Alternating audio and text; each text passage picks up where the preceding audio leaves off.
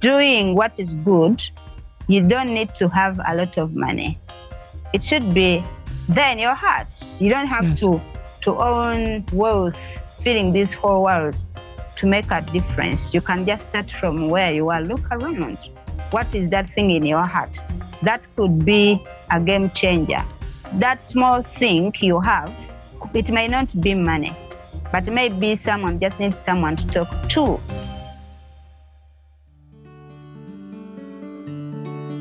Hello, I'm Paul Mooney, the Executive Director of the Youth Intervention Programs Association, and I'm a youth worker at heart.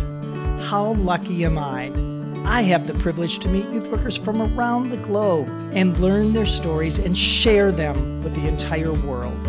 I'm glad you're listening because together we'll learn how their life experiences shape their youth work. As you listen, I encourage you to consider how your experiences shape what you have to offer young people. Welcome to this edition of The Passionate Youth Worker. Hi, everybody. For this episode, we're joined by Angel Pearl Talemwa from Kampala, Uganda. She is deeply passionate about our young people and community transformation, so much that she has foregone her own pursuits to focus on helping others. Due to the overwhelming needs within her community, she founded and now runs a community based organization called Dewey Stronger Communities. Angel, thanks for being a guest on The Passionate Youth Worker. Welcome, sir. Thank you for giving me an opportunity to be here, share my story with the world. I've interviewed a lot of amazing people for the show, and I keep thinking no one can be more inspirational than the last guest, but it always happens. And you're an example of that. Just having the opportunity to interview people like you gives me hope in humanity. Angel, your childhood was full of deep trauma, yet you persevered and now you're thriving and helping and giving back. Let's start this show by talking about your early years. I know you lost both of your parents when you were very young. Can you tell me a little bit about your mom and dad?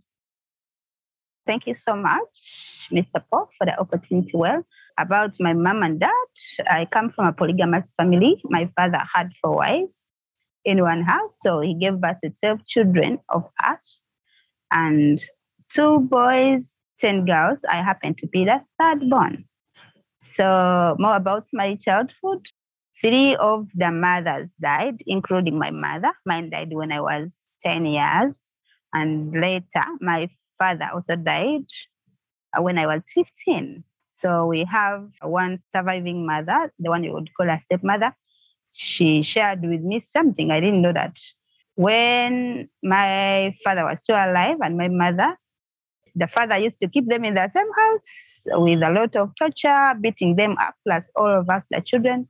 Hmm. So my mother decided to divorce my, my father and moved away from his home, went and started living on her own, did her own businesses, and that angered him a lot. So he, he transferred the anger to me, the child. So he could beat me up. I become unconscious, I bleed, and he didn't care. So one day my auntie had come to visit him at our home and she found me in that state. So she chose to take me away from my father. So that's it a little bit about my childhood. Yeah, it sounds like you have witnessed and seen so many things in your life, and so many things happened when you were younger I'm wondering about your dad and his abusiveness.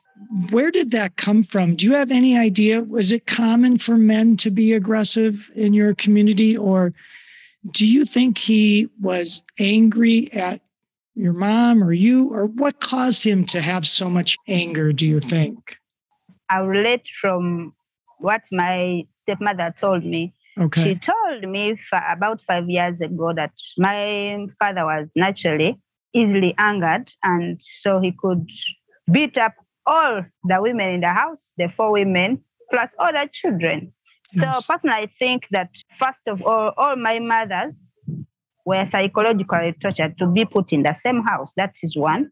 Yes. So maybe they had different misunderstandings. Imagine being submitting to the same husband in the same house, four of you. That only is psychologically torturing someone's child.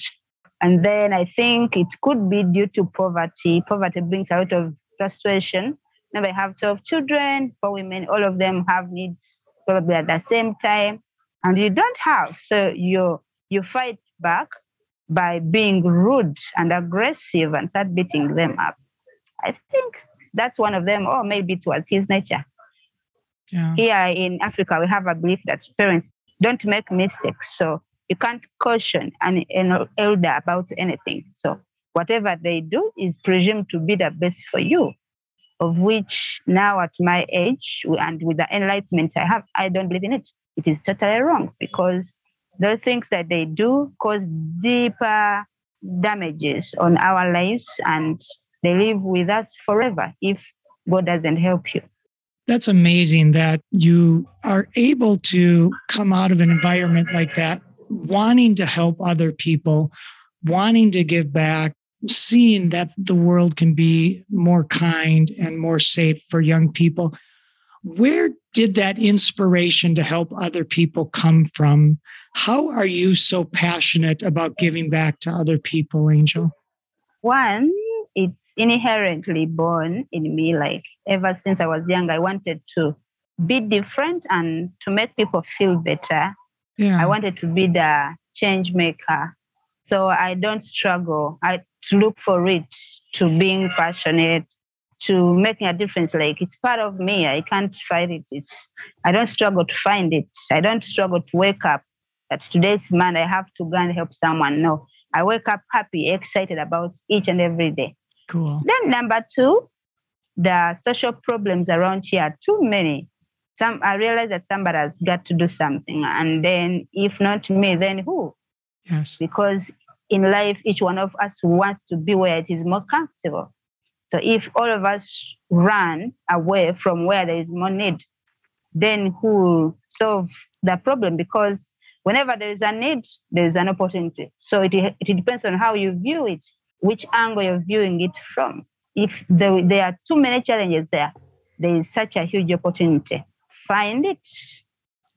That is what I find so absolutely inspirational about you is we all want to be that person that can go out and try to make the world a better place. We all want somebody to do what you're doing, but very few of us are willing to do that. But you are, you're willing to give up some of your own personal interest or hobbies or things you'd like to pursue because if you don't do it, then who else will?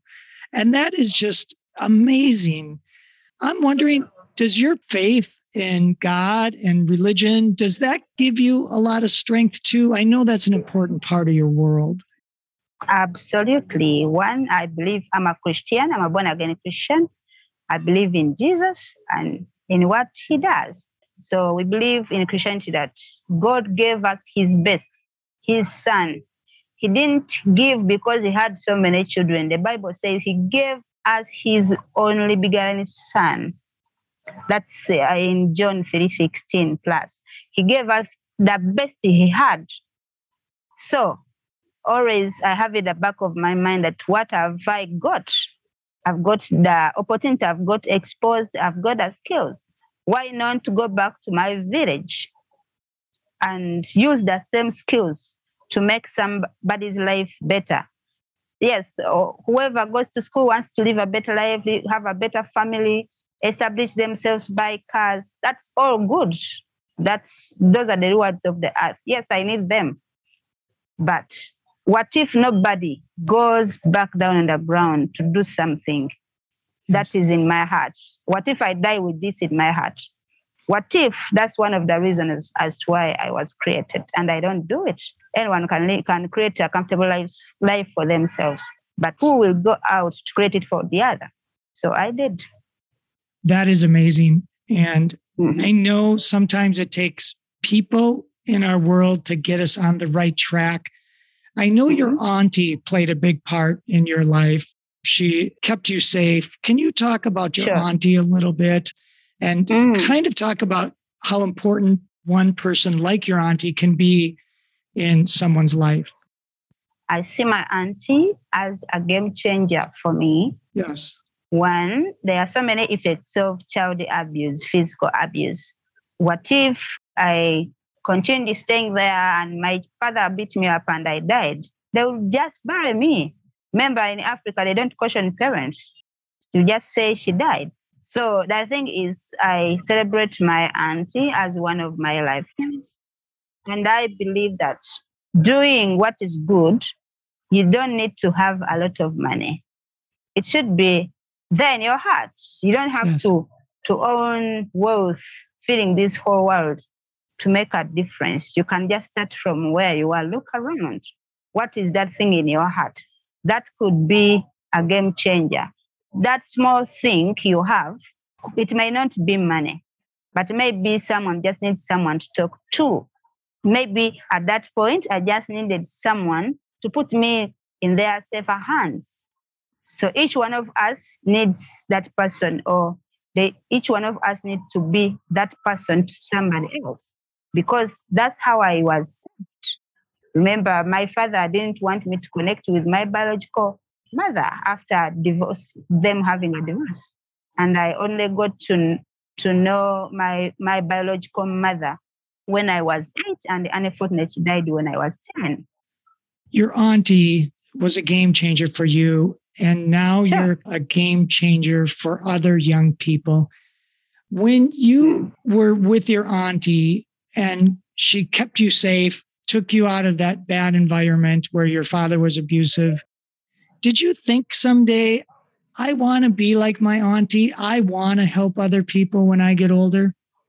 Yes, for me, ever since I was a child, I wanted to live a different life because uh, remember here in Africa where I grew up, we see more people who have lost it in life than people who have succeeded. So I used to see my children friends uh, getting into teenage pregnancies, dropping out of school, dying due to abortions that because they were not ready for a pregnancy and anyway it happened. So all those are drivers for me to to make up my mind like no way, no way. I want to do what is right. I want to be different.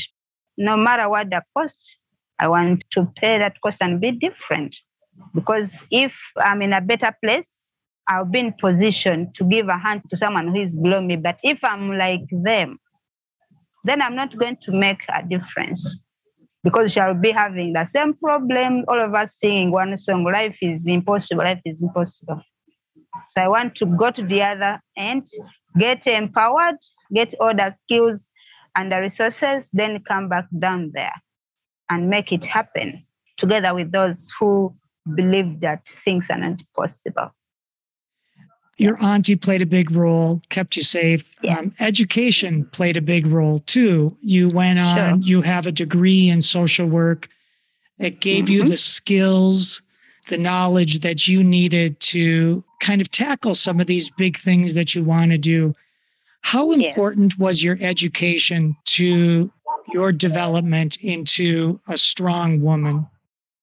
Oh, one of the most valuable assets I have or I've ever had in my life is education. Ever since when I was a child, uh, what used to make me cry is waking up to a fact that I'm not in school. That could make me cry. I could see Mhm.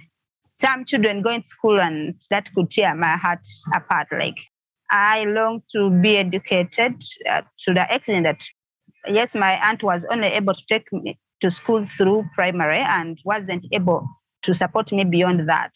I stayed in the world for four years without going to school, but I was working such that I could sustain myself plus my siblings back in the village.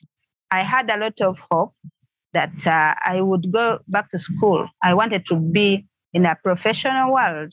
So in those four years, I was abstaining from sex. In those four years, I was focused, working. I never slept around because I knew that I, I belonged to the educated class. I didn't want to, to be a victim of teenage pregnancies. and doing things which are unworthy. So I was trying to keep myself staying focused to ensure that the opportunity finds me when I'm on the right track.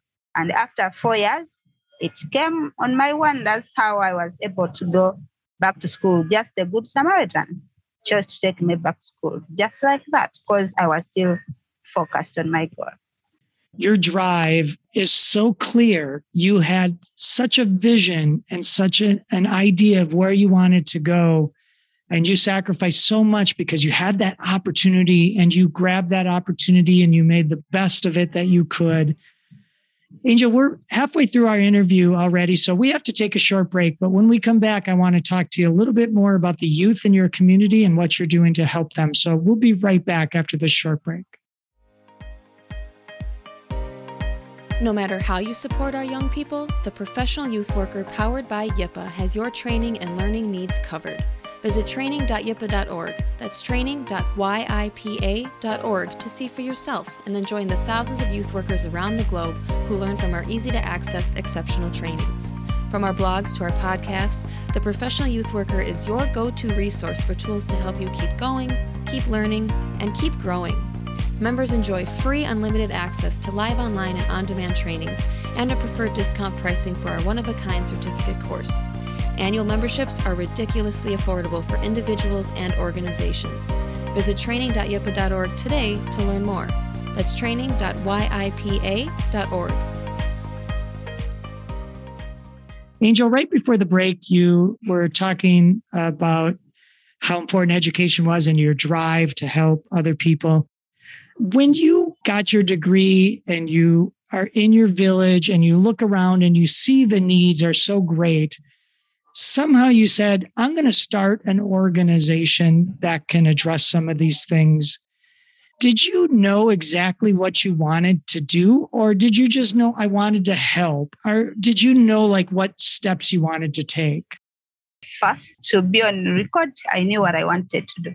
Uh, what I did when the time reached, I went back to, to the ground with the questionnaires because I wanted to do a needs assessment. Yes, I knew what I wanted to do, but I wanted to be sure that what I wanted to do is what was needed in the community. Right. So I went through the leaders and the local people and the potential beneficiaries, and I did a needs assessment. Then I was able to compile a report. Then I set up an organization reaching out to vulnerable children, youths, and women in rural areas. Wow. Why the rural areas? Because there are no or there are very limited opportunities for them to thrive. Whoever gets an opportunity, they want to run away to the city to start their own lives and live better and be there and prosper and leave those people there when they are neglected, like people are not so concerned. For example, ever since the world existed in our community, we've never got electricity. We don't have services like electricity, wow. uh, water systems, nothing there. The people are there, grown up in chronic poverty. People, are, instead of thriving in good health, what they are thriving in poverty. They've been that for generations. In our whole parish of 80 villages, we don't have any secondary school.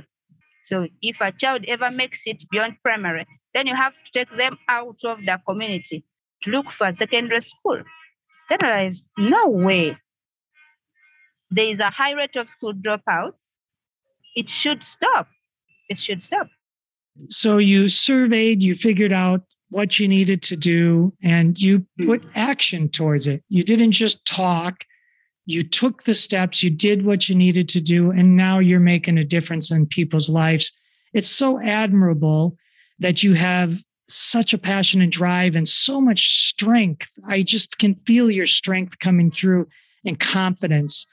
But I want to talk about the kids a little bit, the young people.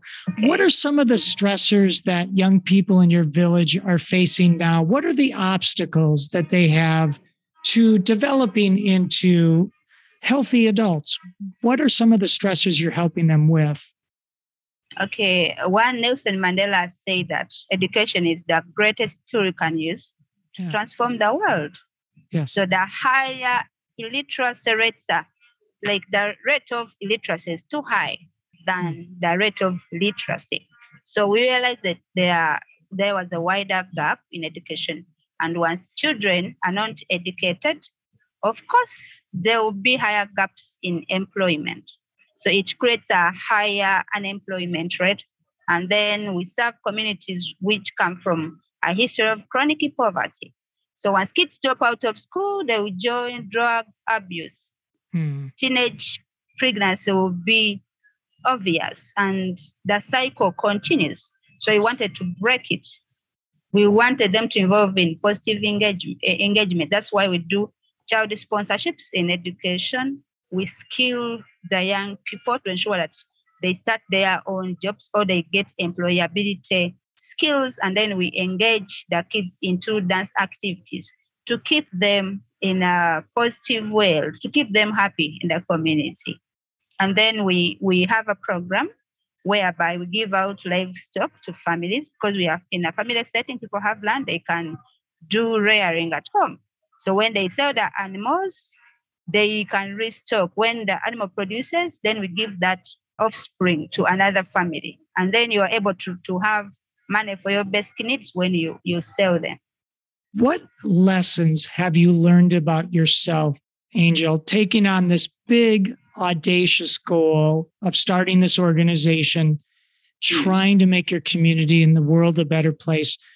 What have you learned about yourself? What lessons have you been taught? Yes, thank you. One of the biggest lessons I've learned from myself is that sometimes someone who is vulnerable just need one step ahead and you are that stepping stone. Would you choose to be that stepping stone for that person? If you say yes, you'll be amazed at the results in most cases. Because imagine a kid like me somewhere in the village struggling wants to be educated, passionate about a better life. But there's no way when they look around, almost everyone around them is a failure. They gave up on life. They believe everything is so hard and impossible. So a kid like me somewhere needs someone to hold their hand and say, It's possible. You can make it. I'm here. Look at me. I'll help you reach there. So I only got that through my aunt who rescued me from my father. I only got that from someone who took me back to school after I had found out that I had dropped out of school for four years. He gave me hope. Someone who took me through secondary, someone who took me through university. I'm the only person beyond primary level in my whole family. And I'm the only person having a degree. All of my siblings dropped out at primary level and lower secondary. So I took it upon myself to make a difference because after all, there was no any organization in my community. So five years back, then we started there and we are still running. So if not me, then who? I think that's one of the universal things that we've learned in doing this show is no matter where you are in this world, one person can make a difference and be that stepping stone and what a world it would be if every young person had just that one person in their world that was willing to do what you're willing to do for others, because it would change everything about humanity and the existence that we all have collectively together. We're getting low on time, but I have one more question I want to ask you. What is the best advice somebody has ever given you? What things that people said to you that you've really just took to heart and said they were right. That was really good advice. I've had uh, people who have supported me and i have people who have looked in my eyes and said we believe in you. We believe in what you do and we can't wait to see a brighter future ahead of you. Wow. To have somebody say something like that to you is so reassuring. And isn't it sad, Angel, that so many young people never hear that message? It's sad because maybe because of the communities, the cultures around them, they pay more attention to what has gone wrong than a little that has gone right. Yeah. For example, out of our family, we are 12. No one else made it beyond. So everyone else is going to focus on what has failed. But okay, we have one successful story. How about when we bless God for this and we encourage more children to live positively? I am so grateful for you being in the world and being able to take the trauma that you endured as a young person and to somehow rise above that in such an amazing sort of way to not only just survive, you are truly thriving and functioning at such a high level and doing so many things that other people would be afraid or unwilling to try. I am just mm-hmm. grateful for what you're doing for all the young people in your community in Uganda in general. Thank you for Thank you. doing what you do, and thank you for being a guest on the podcast. Thank you so much, Yipa, for giving me such a golden platform to be part of this. May God richly bless you and forever grateful. Before we go, Angel, can you summarize what words of wisdom or inspiration you'd like to leave with others?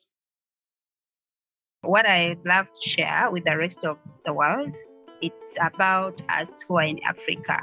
The thing is that we've got so much potential beyond your imagination. We've got to know, or if we've got, we've got very limited opportunities for us to thrive. Will you give us a chance? Give us a chance to, for us to show you what we are capable of, and you may be so surprised about the results. Yeah.